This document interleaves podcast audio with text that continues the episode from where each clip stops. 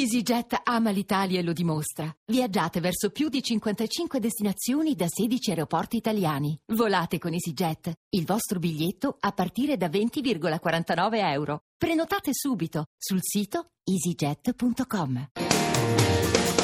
Il comunicativo. Perché l'ignoranza fa più male della cattiveria. Ideato e condotto da Igor Righetti.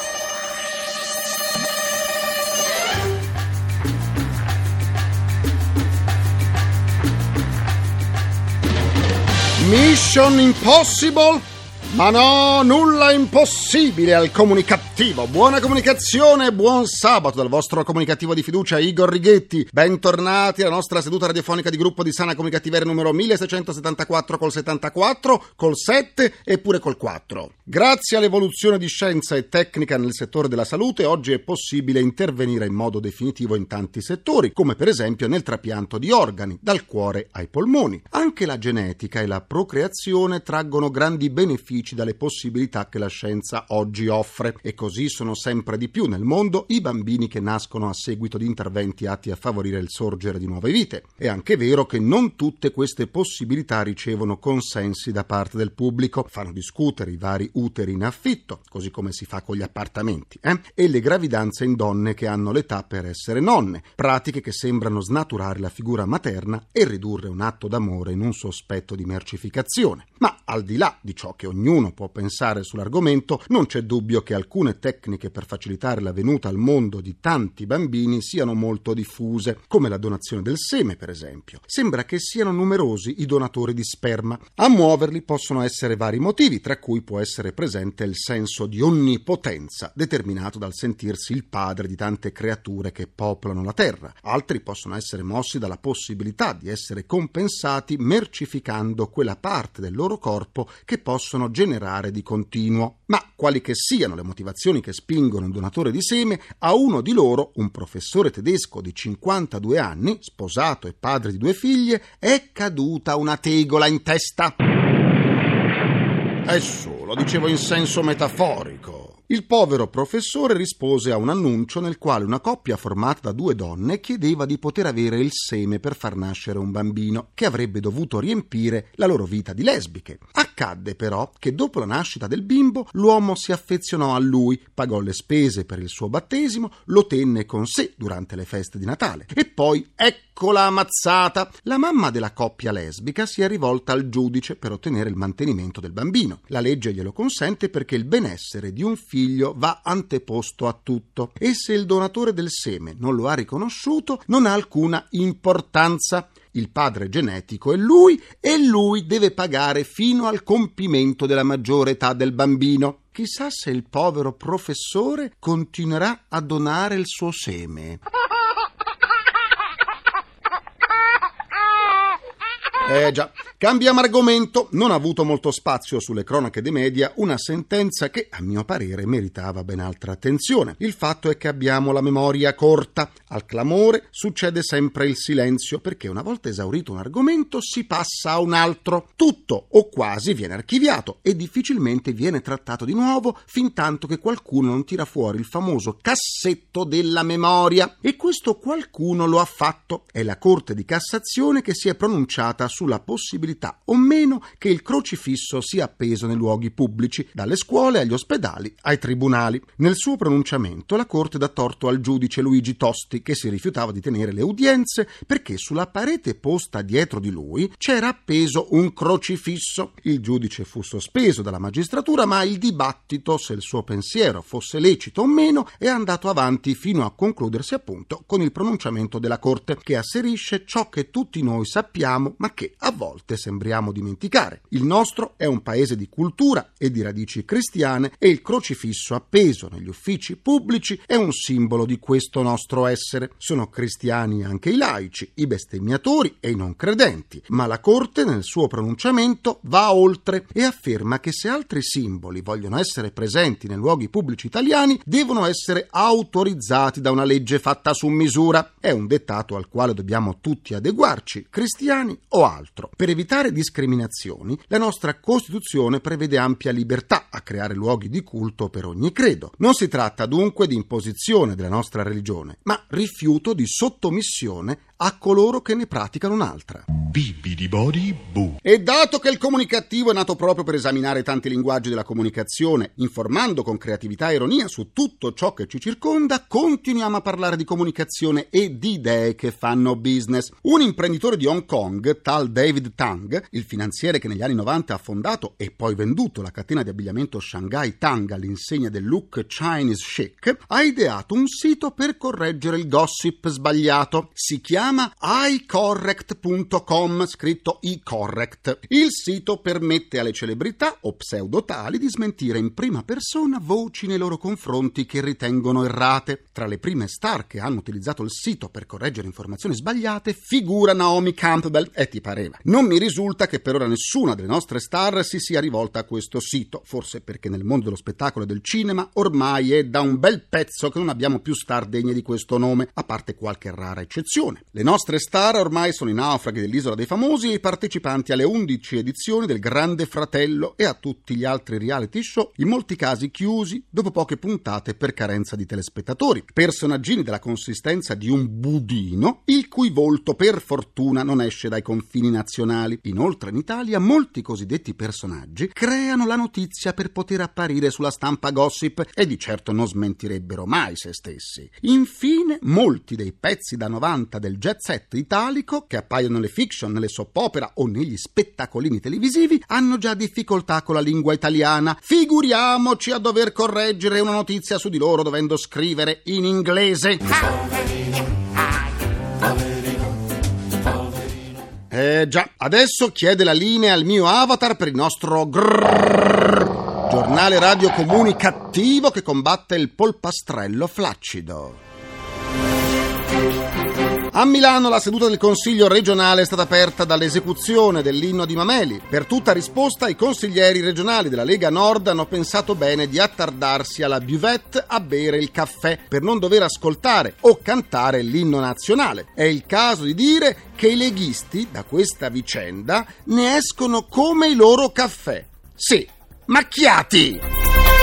Negli Stati Uniti sono in grande espansione i centri benessere per cani e gatti. Al di là degli effetti benefici, veri o presunti, di questi trattamenti per animali domestici, la cosa certa è che in queste strutture è garantita la sicurezza. Sono sicuro che tra i frequentatori non ci saranno mai topi d'albergo.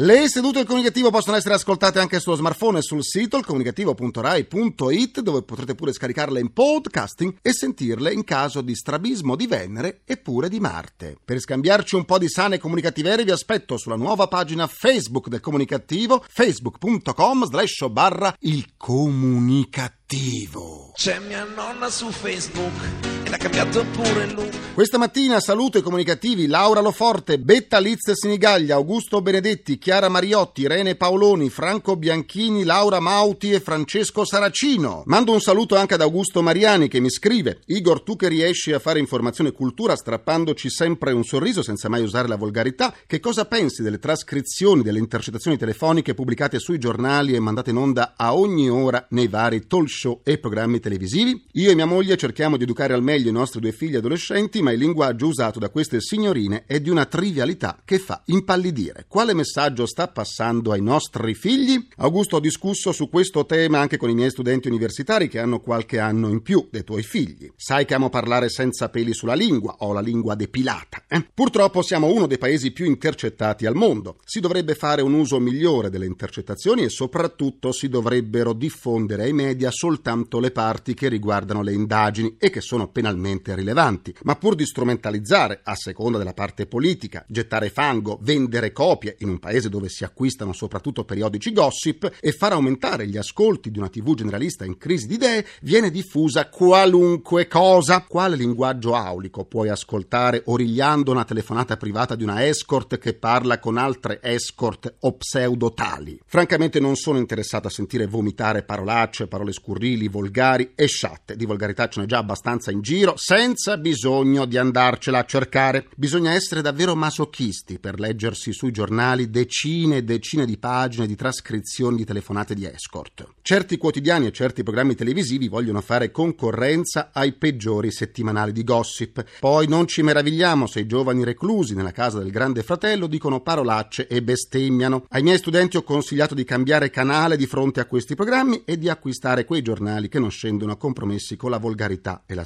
strumentalizzazione. Selezionate ciò che ascoltate, che leggete e che vedete, come del resto fate con ciò che mangiate. Io non mangerei mai un escremento e queste porcate che ci propinano sono soltanto escrementi spacciati da pusher senza scrupoli per informazione. A quanto pare, però, a molti italiani piacciono le feci, contenti loro. Al comunicativo, dato che ho rispetto nei confronti di tutti voi e della vostra intelligenza, vi risparmio queste schifezze. Del resto, ognuno ha il pubblico che si merita. Ora ascoltiamo il promo del nostro concorso nazionale per aspiranti conduttori radiofonici. La radio è di parola.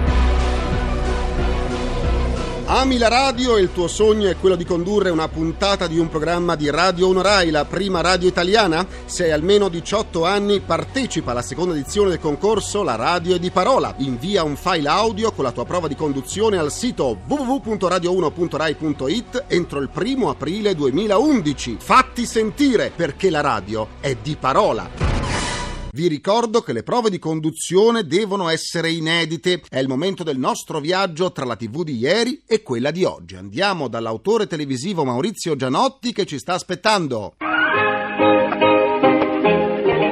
TV di ieri e di oggi. Maurizio Gianotti. Buona comunicazione a tutti. Stiamo celebrando il 150 anniversario dell'Unità d'Italia. Una piccola autocitazione che mi sia consentita. Nel 1961 chi vi parla già c'era, aveva il grembiulino nero col fiocco blu e il collettone bianco di plastica rigida delle elementari. Quindi io ho visto, se ero di Torino, e ho visto Italia 61, tutte le celebrazioni e le ho già vissute, ho avuto il privilegio quindi di vivere due celebrazioni dell'Unità d'Italia. E vorrei tornare a quel 1961 e precisamente alla RAI. Che cosa fece la RAI allora? La RAI di allora trasmise in diretta dall'Auditorio di Torino un concerto di musica e prosa e la musica era il Va Pensiero, era proprio il Va Pensiero, sulle celebre noti di Verdi e c'erano degli attori, Nando Gazzolo, Ilaria Occhini, Renzo Ricci, Elena Zareschi e Carlo D'Angelo, che leggevano brani di noti poeti e politici che avevano reso grande la nazione. Il regista era Anton Giulio Maiano, quello dei più famosi sceneggiati. C'era anche lo sport, il Giro d'Italia del 61 era all'insegna della celebrazione. E poi c'erano tantissime troupe, tecnici, telecronisti come Giuseppe Albertini, Edone Carapezzi, Adriano De Zan, Paolo Rosi, tantissime cose. E poi c'era il discorso del Presidente della Repubblica che era Gronchi. E invece in questi giorni abbiamo avuto vari momenti di spettacolo, di, di riflessione, il Presidente della Repubblica è Giorgio Napolitano, abbiamo visto le celebrazioni televisive affidate a Vespa e Baudo, Vespa e Baudo chissà dove erano nel 1961, certo erano molto molto giovani, così come erano molto giovani o mh, mm, qualcuno addirittura non era nato, qualcuno dei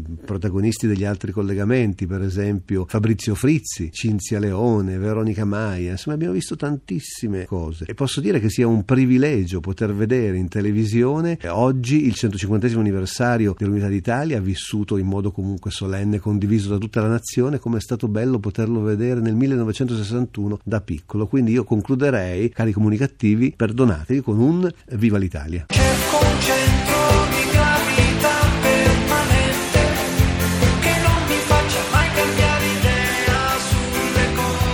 Grazie a Maurizio Gianotti concludo anche questa seduta con il mio immancabile pensiero comunicativo. Vladimir Luxuria è stata fotografata con un occhio nero. L'ex parlamentare, ora opinionista del reality L'isola dei famosi, non ha voluto rilasciare dichiarazioni, anche se per capire che le era accaduto qualcosa di spiacevole è stata sufficiente un'occhiata.